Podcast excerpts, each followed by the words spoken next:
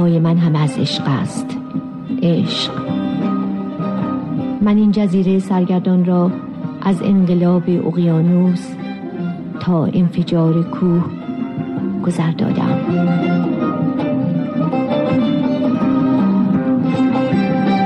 زن در جهان ما برنامه از میمی حکمت.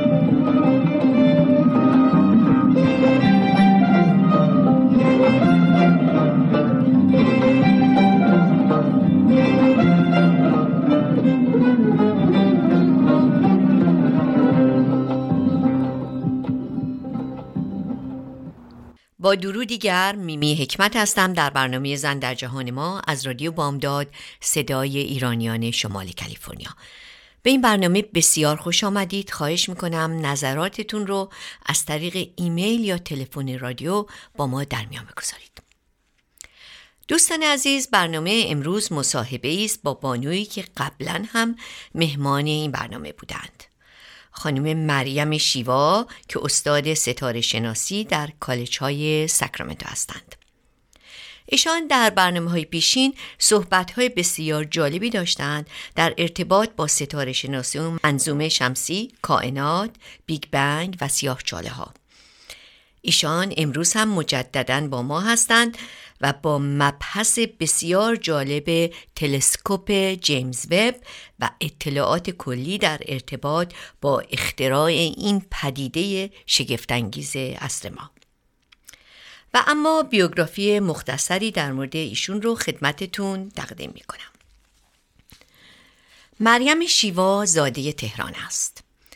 تحصیلات عالی خود را در رشته فیزیک از دانشگاه شریف به پایان می رساند. و در کنار آن با علاقه وافرش به موسیقی در محضر استاد حشمت سنجری نواختن ویولون را آموزد. پس از لیسانس فوق لیسانسش را در همان رشته در دانشگاه گیلان به اتمام رساند و با تزی که عنوانش تونلزنی کوانتومی است. مریم شیوا در سال 2002 به آمریکا مهاجرت می کند و ساکن ایالت کالیفرنیا می شود. او در حال حاضر مدرس فیزیک و ستاره شناسی در کالج های سیرا کالج و امریکن ریور کالج می باشد. موسیقی امروز ما هم گزیده است از آهنگ های مورد علاقه خانم مریم شیوا. از گلوی تو تا صدای ما بلا چاو بلا چاو بلا چاو چاو چاو میپریم از خواب. یه شب مهتا یکی میگه آی آدم ها یا همه با هم یا همه تنها. ما که بیداریم تا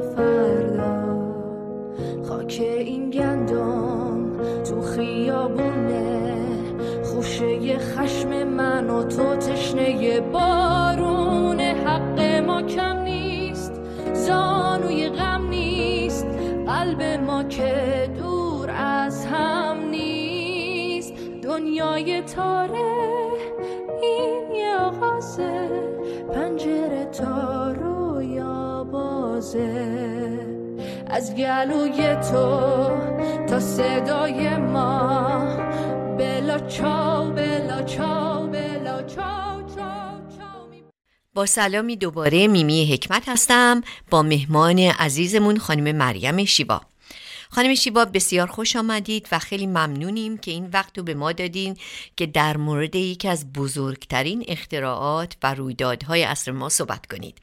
صحبتی در ارتباط با تلسکوپ جیمز وب که می‌تونیم بگیم اندکی معمای هستی رو برای بشر آشکار کرده.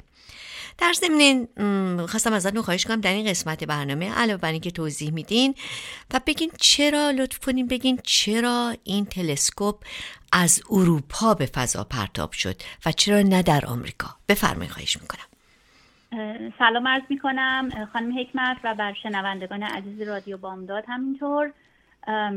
ارز کنم که تلسکوپ جیمز وب یا JWST یه تلسکوپ مادون قرمزه. که حالا بعد مفصل توضیح میدم اصلا چرا مادون قرمز. خارج از کره زمین که سال پیش روز کریسمس به فضا پرتاب شد. حدود 10 میلیارد دلار هزینه شد و حدود 18 سال هم ساختنش طول کشید. البته قسمت فکری و برنامه ریزیش خیلی بیشتر از 18 سال طول کشید. در واقع از یک سال قبل از اینکه تلسکوپ هابل به فضا پرتاب بشه یعنی از سال 1989 برنامه ریزی شروع شده بود. حاصل همکاری آمریکا، اروپا و کانادا است. مشخصش 18 تا آینه 6 ضلعی هست هر کدوم حدود یک متر که در کنار هم یه آینه بزرگ 6 7 ایجاد کردن که خیلی از اون آینه اصلی تلسکوپ هابل بزرگتره. این آینه ها رو با لایه نازکی از طلا پوشوندن که اگه به عکس تلسکوپ نگاه بکنین آینهش زرد رنگه به خاطر این لایه طلا. حالا چرا طلا؟ به خاطر خواص فلز طلا. مثلا اینکه به راحتی با هر چیزی واکنش نشون نمیده و اینکه خیلی قابلیت شکل دهی و نازک شدن داره بدون اینکه بشکنه. که خب به همین دلایل هم همیشه فلز خواستنی و گرونی بوده. واکنش نشون نمیده و زنگ نمی‌زنه و به هر شکلی هم که بخوایم در میاد. کلا این تلسکوپ حدود 6000 کیلو وزنشه. ولی کل مقدار طلای استفاده شده از 50 گرم هم بیشتر نیست. یعنی شما ببینین چقدر این لایه طلا نازکه. یک ده هزارم موی انسانه. این تلسکوپ واقعا شاهکار علم و مهندسیه. یکی دیگه از مشخصه های این تلسکوپ سایبونشه که اندازه زمین تنیسه و باعث میشه که اشعه خورشید قسمت تلسکوپ رو گرم نکنه. تمام این تلسکوپ رو روی خودش تا زده بودن و جمع کرده بودن که توی موشک آریان پنج که تازه از همه موشک های دیگه جا بیشتر داره و بزرگترین پیلود رو می‌تونه به فضا ببره جا بشه. درست مثل یه قنچه روز که چقدر گلبرگهاش به هم فشرده هستن و دونه دونه باز میشن و اون قنچه کوچیک تبدیل به یه گل بزرگ میشه این تلسکوپ هم همونطور جمع شد و رفت توی موشک و بعد از جدایی از موشک در فضا شروع به باز شدن کرد. بعد از حدود یک ماه رسید به محل نهاییش که یه جایی هست دورتر از کره ماه. یک جایی به اسم L2 یا نقطه لاگرانژ دوم. لاگرانژ حالا یک ریاضیدان ایتالیایی و ایتالیایی فرانسوی قرن 18 هم بود که مسئله معروف به مسئله سه جسم رو حل کرد. این یه مسئله که دانشجویان فیزیک حلش می‌کنن در درسهاشون. مسئله مشکلی بود اون موقع در مورد سه جسم تحت تاثیر جاذبه نیوتونی همدیگه. لاگرانژ این مسئله رو حل کرد و پنج تا جواب براش پیدا کرد. که همون نقاط پنجگانه لاگرانژ هستن. اطراف کره زمین. زمین و خورشید و ماهواره هم اون سه تا جسم در مسئله سه جسمن. نقطه L2 از میان پنج تا نقطه لاگرانژ خیلی مناسبه برای سفینه ها و تلسکوپ ها نیروی جاذبه زمین و خورشید اونجا با همدیگه یک تعادلی رو فراهم کردن. و سفینه اونجا زیاد احتیاج به مصرف سوخت نداره برای در مدار خودش موندن. و یه جورایی اونجا پارک می‌کنه. پس تلسکوپ رو در واقع چپوندن توی راکت آریان پنج و چون از هر میلیمتر این راکت واقعا استفاده کردن. بعد هم از منطقه فرنچ گیانا که در آمریکای جنوبی هست پرتاب کردن به فضا. علت انتخاب فرنچ گیانا هم این بود که به استوان نزدیکه و به همین دلیل به نسبت بقیه نقاط کره زمین سریعتر میچرخه. چون در هر دور کره زمین اگه شما روی خط استوا باشین باید به نسبت کسانی که روی خط استوا نیستن دایره بزرگتری رو طی بکنیم. خلاصه اینکه اگه موشکی رو از استوا پرت بکنیم یک مقداری سرعت اضافه از خود چرخش زمین هم دریافت می‌کنه. به هر حال تلسکوپ رو فرستادن به منطقه L2 این منطقه L2 به پارکینگ فضا معروف شده و قبلا چند تا تلسکوپ و وسیله تحقیقاتی دیگه هم به اونجا فرستاده بودن. خانم شیوا چرا این تلسکوپ رو انتخاب کردن با این هزینه بالا. با وجود مشکلاتی که گریبانگیر کره زمین بشره چطور شد که اینو انتخاب کردن؟ خواهش می‌کنم بفرمایید. افلاتون یه جمله داره که میگه تمام مشکلات و بدبختی های انسان از جهل شروع میشه. انسان اگه بخواد با بدبختی هاش مبارزه کنه باید با ریشه اصلی در بیفته که جهله. هر چیزی رو که ندونیم در اون زمینه جاهل هستیم. نور حامل مقدار عظیمی اطلاعاته ولی ما نمی‌تونیم نمی‌تونستیم زبونش رو بخونیم. نور مرئی یک مقدار خیلی خیلی کوچیکی از کل طیف وسیع نوره. اصلا همین که بهش میگیم نور مرئی یعنی اینکه این قسمتش رو می‌تونیم ببینیم. نور قسمت های دیگه هم داره که دیده نمیشن با چشم ما و مقدار بسیار زیادی اطلاعات در اون قسمت ها هست. مثلا اشعه ایکس رو تا همین قرن 19 هم نمیشناختیم. نور معمولی مرئی از بدن انسان عبور نمی‌کنه ولی اشعه ایکس به راحتی از پوست و گوشت گذر می‌کنه و استخون رو نشون میده. اصلا انگار نه انگار که چیزی جلوش رو گرفته. یا مثلا اشعه مادون قرمز یا اینفرارد به راحتی جسمی رو که در تاریکی مطلق قرار داره نشون میده مثل نایت ویژن. یا اگه جسمی توی دود مخفی شده باشه با مادون قرمز به راحتی میبینیمش. برای همین آتش نشان ها از مادون قرمز استفاده می‌کنن و افرادی رو که از هوش رفتن و به خاطر دود دیده نمیشن به راحتی می‌بینن و نجات میدن. که تلسکوپ مادون قرمز هم تقریبا همین کار رو می‌کنه و ستاره ها رو از پشت توده های عظیم گاز و قبار می‌بینه. اطلاعات در اطراف ما و در جهان طبیعی پره ولی ما علممون به حدی نبود که ببینیم و بفهمیم. مثل اون شخصی که توی دود جلوی آتش نشان روی زمین افتاده ولی چشم آتش نشان اون رو نمی‌بینه. یا مثلا خوندن دی ای. الان اگه جنایتی اتفاق بیفته و موی کسی رو در محل حادثه پیدا کنن به راحتی از روی دی ای اون رو شناسایی می‌کنن. این مو در زمان قدیم هم بود ولی توانایی خوندن دی ای نبود. و شاید اگه اون موقع می‌گفتیم که همچین علمی در آینده موجود خواهد بود میخندیدن نور هم همین جوره. طیف بسیار وسیعی داره و اون رنج قرمز، نارنجی، زرد رنگ های رنگین کمان رو چجوری می‌گفتیم؟ یه کلمه بود که حفظ می‌کردیم. خلاصه قرمز، نارنجی، زرد، سبز، آبی، بنفش که نور سفید رو تشکیل میده و تبدیل به رنگین کمون همگاهی میشه. اون مقدار بسیار بسیار بسیار کوچکی از کل طیف نور هست. ببینیم چقدر اطلاعات در قسمت های نامرئی نور در دور اطراف ما هست که ما نمی‌بینیم و گذر می‌کنیم. برای اینکه متوجه بشیم طیف نور چقدر وسیعه یه مثالی بزنم. اگه کل طیف نور مثل یک خونه خیلی بزرگی باشه مقداری که ما می‌تونیم ببینیم یعنی مقدار مرئیش مثل یه انباری کوچیکی در این خونه بسیار بزرگ میمونه. شاید حتی بهتر باشه به جای خونه بگیم هتل. یک هتل بزرگ و چند طبقه مثل کل طیف نور میمونه و ما رفتیم نشستیم توی یک انباری کوچیک و می‌خوایم بر اساس اون انباری نظر بدیم که این هتل چجوریه. برای همینه که تلسکوپ وب با قسمت مادون قرمز و نامرئی نور کار می‌کنه. تلاشش گذاشته که اون قسمت ها رو ببینه. برای همین براش چشمی درست کردن که به اون نور مادون قرمز حساس باشه. اولا خیلی ستاره ها پشت ابرهای گاز و غبار پنهان شدن. درست مثل اون شخصی که توی دود آتیش سوزی دیده نمیشه. دوما کهکشان های خیلی خیلی دور نورشون به علت انبساط جهان دیگه کاملا تبدیل به مادون قرمز شده تا به ما برسه. دیگه اصلا فقط میشه با دستگاهی که مادون قرمز رو می‌بینه اونا رو دید. یعنی این نورهای مادون قرمز که از کهکشان های دور میان برای چشم معمولی حتی برای قوی ترین چشم مثل چشم تلسکوپ هابل که فقط به نور مرئی حساسه اصلا کلا نامرئی هستن. این پدیده تبدیل نورهای خیلی دور که از ما دارن دور میشن به سمت مادون قرمز اسمش شیفت هست. اسم دیگرش اثر داپلر هست که احتمالا اسمش رو در برنامه های هواشناسی شنیدیم. اثر داپلر اثری است که برای تمام امواج اتفاق میفته فکر کنم همه ما با اتفاقی که برای آژیر آتش نشانی موقع حرکت میفته آشنا هستیم. اگه دقت کرده باشین وقتی ماشین آتش نشانی داره از ما دور میشه آژیرش صداش بمتر میشه و وقتی داره به سمت ما میاد صداش زیرتر میشه. در واقع آژیر که فرقی نکرده بلکه حرکت ماشین آتش نشانی موج صوتی رو کمی بازتر یا بسته تر می‌کنه و اینطوری فرکانسش رو تغییر میده. فرکانس یک صوت هم که صداش رو تغییر میده.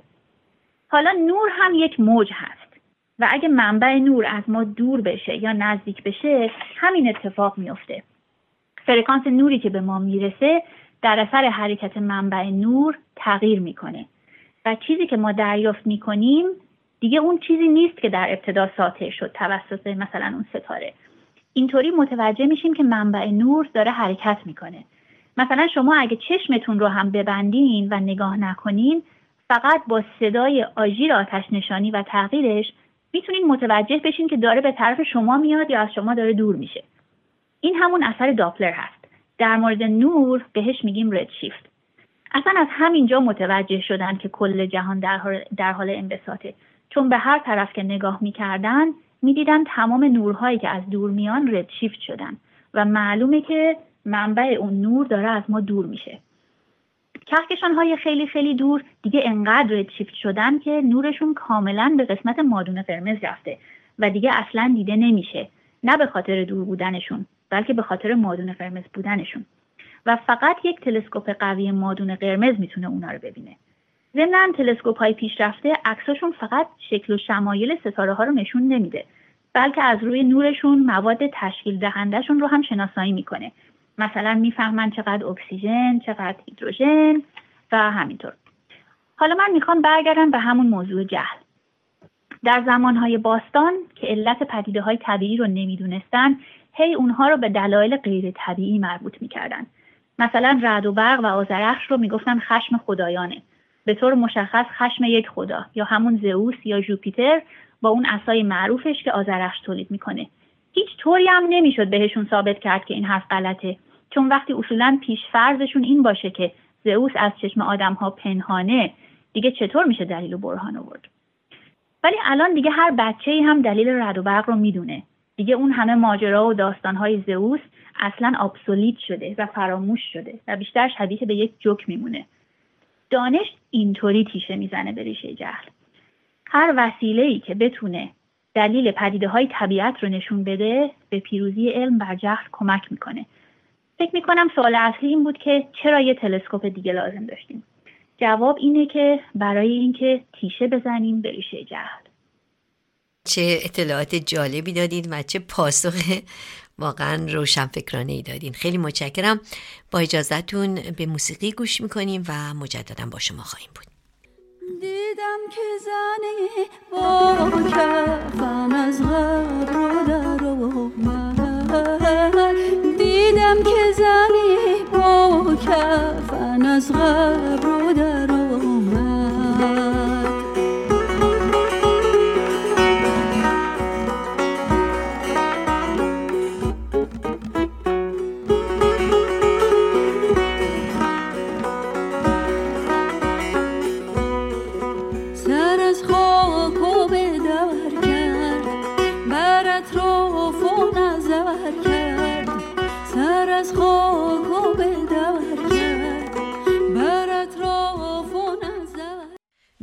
حکمت هستم در برنامه زن در جهان ما و مهمان این هفته خانم مریم شیوا.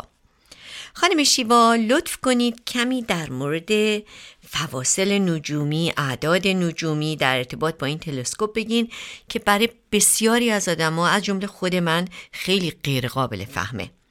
به خصوص وقتی صحبت از میلیون و میلیارد سال نوری میشه من که واقعا چیزی نمی‌فهمم. خواهش می‌کنم کمی در این مورد توضیح بدین. خواهش می‌کنم. چیزی که مسافت های نجومی رو هیجان انگیز و جالب می‌کنه اینه که وقتی به مسافت های خیلی دور البته در مقیاس کیهان شناسی دور یعنی نگاه می‌کنیم داریم به گذشته اون کهکشان نگاه می‌کنیم. و این یک دریچه هست به زمانی که ما اصلا نبودیم. خودمون نبودیم ولی داریم الان اون زمان رو به چشم می‌بینیم با این تلسکوپ های پیشرفته این موضوع حزمش سخته چون یک امر مدرنه. و هنوز وارد زمیر و کامن سنس ما نشده و اجداد ما هیچ وقت بهش برخورد نکردن. کامن سنس ما مجموعه چیزهایی هست که در زندگی روزمره باهاش سر و کار داریم و نسل در نسل هم دیده شده و رفته به زمیر ما. برای همین نمیشه اون رو حقیقت محض در نظر گرفت. فقط تجربه بشری تا اون موقع بنابر چیزهایی که همیشه و دائم دیده از لحظه تولد روی کره زمین. یعنی تنها جایی که ما تا حالا زندگی کردیم و اکسپریانس هامون رو کردیم. هیچ وقت تا حالا نشده که اتفاقی بیفته و ما بتونیم اون رو ببینیم و اون اتفاق در گذشته اتفاق افتاده باشه. ممکنه چیزی رو اصلا نبینیم چون مسافتش دوره روی کره زمین. کره زمین هم گرده و چند هزار مایل که دور بشیم کلا میریم زیر خط افق و دیگه دیده نمیشه. ضمنا اکثرا چیزی جلوی نور رو می‌گیره تا به چشم ما برسه.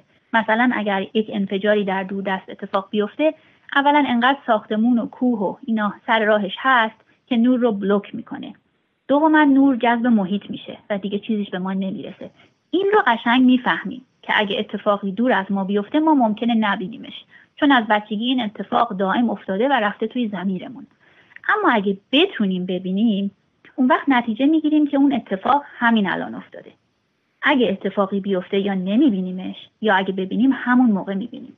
مثلا در مورد رد و برق این رو کاملا می‌فهمیم که رد یا قسمت صوتیش مدتی طول می‌کشه تا به ما برسه.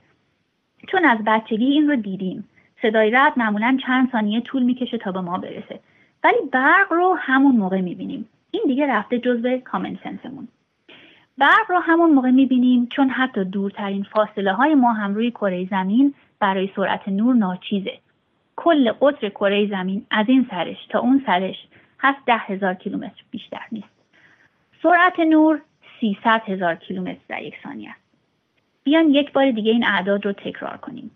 قطر زمین هست ده هزار کیلومتر سرعت نور هست 300 هزار کیلومتر بر یک ثانیه. پس هر چیزی در روی کره زمین زیر یک ثانیه دیده میشه اصولا و به نظرمون میاد که همون موقعی که این اتفاق میفته دیده میشه. ولی در واقع نور اون واقعه باید به چشم ما برسه. پس باید این مسافت رو طی کنه.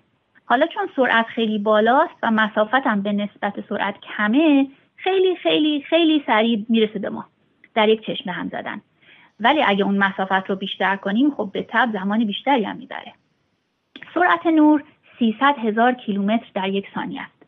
پس اگه چیزی مثلا 300 هزار کیلومتر از ما دور باشه یک ثانیه طول می‌کشه تا نورش به ما برسه. مثلا کره ما حدود 300 هزار کیلومتر از ما فاصله داره واقعا. پس وقتی ماه رو می‌بینیم همیشه داریم به یه ثانیه قبلش نگاه می‌کنیم. خورشید 150 میلیون کیلومتر از ما فاصله داره. که اگه حسابش رو بکنیم این میشه حدود 8 دقیقه. پس نور خورشید 8 دقیقه طول می‌کشه تا به ما برسه. نور خورشید 8 دقیقه در راهه و داره در فضا سفر می‌کنه تا به ما برسه. پس نوری که الان به صورت ما می‌خوره نور 8 دقیقه پیش خورشیده نه نور الانش. حالا بقیه ستاره ها خیلی خیلی از ما دورن. نزدیکترینشون به منظومه شمسی حدود چهار سال طول می‌کشه نورش به ما برسه. دونستن این قضیه باعث شد که یک واحد جدیدی برای مسافت درست بکنیم چون مایل و کیلومتر دیگه افاقه نمی‌کرد. این واحد جدید اسمش هست سال نوری یعنی مسافتی که نور در یک سال طی می‌کنه. می‌دونم چون کلمه سال رو داره آدم فکر می‌کنه که سال نوری واحد زمانه مثل سال. ولی نه. سال نوری یعنی مسافتی که نور در یک سال طی می‌کنه. پس مسافته مثل کیلومتر. مسافت خیلی خیلی زیادیه. خیلی از مایل کیلومتر بیشتره. مثلا کل منظومه شمسی از این سرش تا اون سرش. خورشیدم به این بزرگی وسطش یک هزارم سال نوریه. یعنی کل منظومه شمسی رو هزار برابر بکنیم تازه میشه یک سال نوری. و این مسافتی هست که نور در یک سال طی می‌کنه. کهکشان خودمون راه شیری از این سرش تا اون سرش هست صد هزار سال نوری. یعنی صد هزار سال طول می‌کشه تا نور از این سرش برسه به اون سرش. نزدیکترین کهکشان بعدی به ما دو میلیون سال نوری تا ما فاصلش هست. یعنی اگه امشب توی آسمون رصدش بکنیم و ببینیمش داریم به دو میلیون سال قبلش نگاه می‌کنیم. چون خب دو میلیون سال نوری با ما فاصله داره. پس نور دو میلیون سال باید توی راه باشه تا به ما برسه. پس وقتی به ما می‌رسه دو میلیون سال سال گذشته از اون روزی که اون نور از اون کهکشان راه افتاد تا به ما برسه. پس حالا که اون نور به چشم ما روی کره زمین برسه و به قول معروف ببینیمش نوری رو می‌بینیم که مال دونیم میلیون سال پیشه. ما الان داریم اون نور رو می‌بینیم. ولی دونیم میلیون سال پیش اون نور راه افتاد. پس دونیم میلیون سال پیشش رو داریم الان می‌بینیم. توجه میفرمایید؟ حالا دونیم میلیون سال که چیزی نیست. دونیم میلیون سال پیش انسانها روی کره زمین به وجود اومده بودن. حیات روی کره زمین اقلا سه میلیارد ساله که وجود داشته. بالای میلیارد که بریم تازه قضیه جالب و هیجان انگیز میشه. وب یه سری عکس گرفت از کهکشانی حدود دوازده میلیارد سال نوری. از نظر ما ممکنه خیلی تفاوت نکنه. دوازده میلیارد سال نوری هشت میلیارد سال نوری چهار میلیارد چه فرق داره؟ همشون دورن و غیر قابل دسترس. خب حالا که چی؟ ولی حالا متوجه تفاوتشون میشیم. اونی که دوازده میلیارد سال نوری با ما فاصله داره یعنی نورش مدت طولانی تری در راه بوده تا به ما برسه. به نسبت اونی که 8 میلیارد سال سال نوری با ما فاصله داره. یعنی اونی که فاصلش بیشتره نورش بیشتر در راه بوده. یعنی نورش در زمان قدیمتری ازش جدا شده که به ما سفر کنه و مثلا امشب به چشم ما برسه یا به آینه وب بخوره. پس اگه این عکس ها رو که از فواصل نجومی مختلف گرفته شده چهار میلیارد سال نوری هشت میلیارد سال نوری ده دوازده میلیارد سال نوری اینا رو اگه کنار هم بذاریم انگار داریم به زمانهای مختلف نگاه می‌کنیم. مثل یه آلبوم عکس که از نوزادی و یک سالگی و دو سالگی و پنج سالگی همینطور تا 20 سالگی تا 50 سالگی عکس های مختلف رو می‌ذاریم کنار همدیگه و می‌بینیم که بچه آدم در طول زمان چطور تغییر کرده و خیلی تفاوت هست بین یه بچه دو ساله و پنج ساله. خیلی. همونطور هم داریم این آلبوم رو برای جهانمون تهیه می‌کنیم. و جای عکس های کودکی خالی بود و عکسی نداشتیم. اینکه چطور خبر اون موقع یعنی نور اون موقع الان بهمون رسیده شاید با یه مثالی روشنتر بشه. مثلا اگه شما نامه ای رو با پست زمینی بفرستید و فکر کنین که مثلا 6 ماه طول بکشه این نامه به جایی برسه وقتی برسه و بازش بکنن اخبار 6 ماه پیش رو توی اون نامه می‌بینن. چون 6 ماه طول کشید به دستشون رسید. و ماجرای تلسکوپ هم اینطوریه. وقتی تلسکوپ وب تصویری از یک کهکشانی رو به ما میده که دوازده میلیارد سال نوری از ما دوره یعنی اینکه داریم به دوازده میلیارد سال پیشش نگاه می‌کنیم. یعنی می‌بینیم در اون دوره کهکشان ها چطوری بودن چه موادی درشون به کار رفته. یادتونه که گفتیم این عکس ها فقط از شکل و شمایل ستاره ها نیستن و مواد سازندهشون رو هم نشون میدن. این عکس دوازده میلیارد سال پیش که وب گرفت همون عکس کودکی است که در آلبوم عکس جهان جاش خالی مونده بود. هنوز عکس نوزادی رو نداریم ولی داریم نزدیک میشیم. حالا میشه کم کم با کامل تر شدن آلبوم عکس داستان زندگی این موجود رو که جهان ما هست حد زد. یه کار دیگه که تلسکوپ وب انجام میده جستجو برای سیارات خارج از منظومه شمسی هست که بهشون میگیم اگزوپلنت یعنی سیاراتی شبیه به سیارات منظومه شمسی منتها دور خورشیدهای دیگه و ستاره های دیگه. چون الان می‌دونیم که میلیاردها ستاره مثل خورشید هست و کلا این ستاره ها معمولا با سیاره هاشون به وجود میان. تا حالا حدود 5000 تا از این سیاره ها رو در خود راه شیری دیدیم. و با تلسکوپ های پیشرفته حتی می‌تونیم درصد گازهای اتمسفرشون رو هم پیدا بکنیم. حالا وقتی ما یک سیاره سیاره دور یک ستاره دیگر رو پیدا می‌کنیم و مطالعه می‌کنیم قصدمون این نیست که مثلا می‌خوایم بریم اونجا. بلکه قصد اینه که با مطالعه اون سیارات دیگه خودمون و سیاره خودمون رو بیشتر بشناسیم. بفهمیم چطور به وجود اومدیم و اون سوال که بشریت همیشه پرسیده و چون جوابی براش پیدا نکرده هزار تا داستان سرهم کرده. اینکه آیا ما تنها هستیم؟ میگن وقتی بشر به ماه رفت تازه زمین رو پیدا کرد. یعنی از دور و با پرسپکتیو به زمین نگاه کرد. شاید ما با علمی که تلسکوپ وب و تلسکوپ های بعدی بهمون بده و جهلی که به تب از صحنه خارج بشه بتونیم قدر زندگی رو که در این کره خاکی 3.5 میلیارد سال پیش به وجود اومد بیشتر بدونیم. امیدوارم سرتون رو درد نیاورده باشم خانم شیوا خیلی ممنون از تمام توضیحات جامعتون. حیف که فرصتمون تموم شده و امیدوارم که در آینده بسیار نزدیکی باز هم بتونیم از این اطلاعات شما استفاده کنیم. از شما شنوندگان عزیز سپاسگزارم که شنونده این برنامه بودین. و به همچنین سپاس ویژه دارم از خانم نیکی پور حسینی عزیز که برای ضبط و تنظیم این برنامه ها زحمت فراوان می کشند. هفته خوبی رو براتون آرزو دارم. دوست و دوستدار شما میمی حکمت.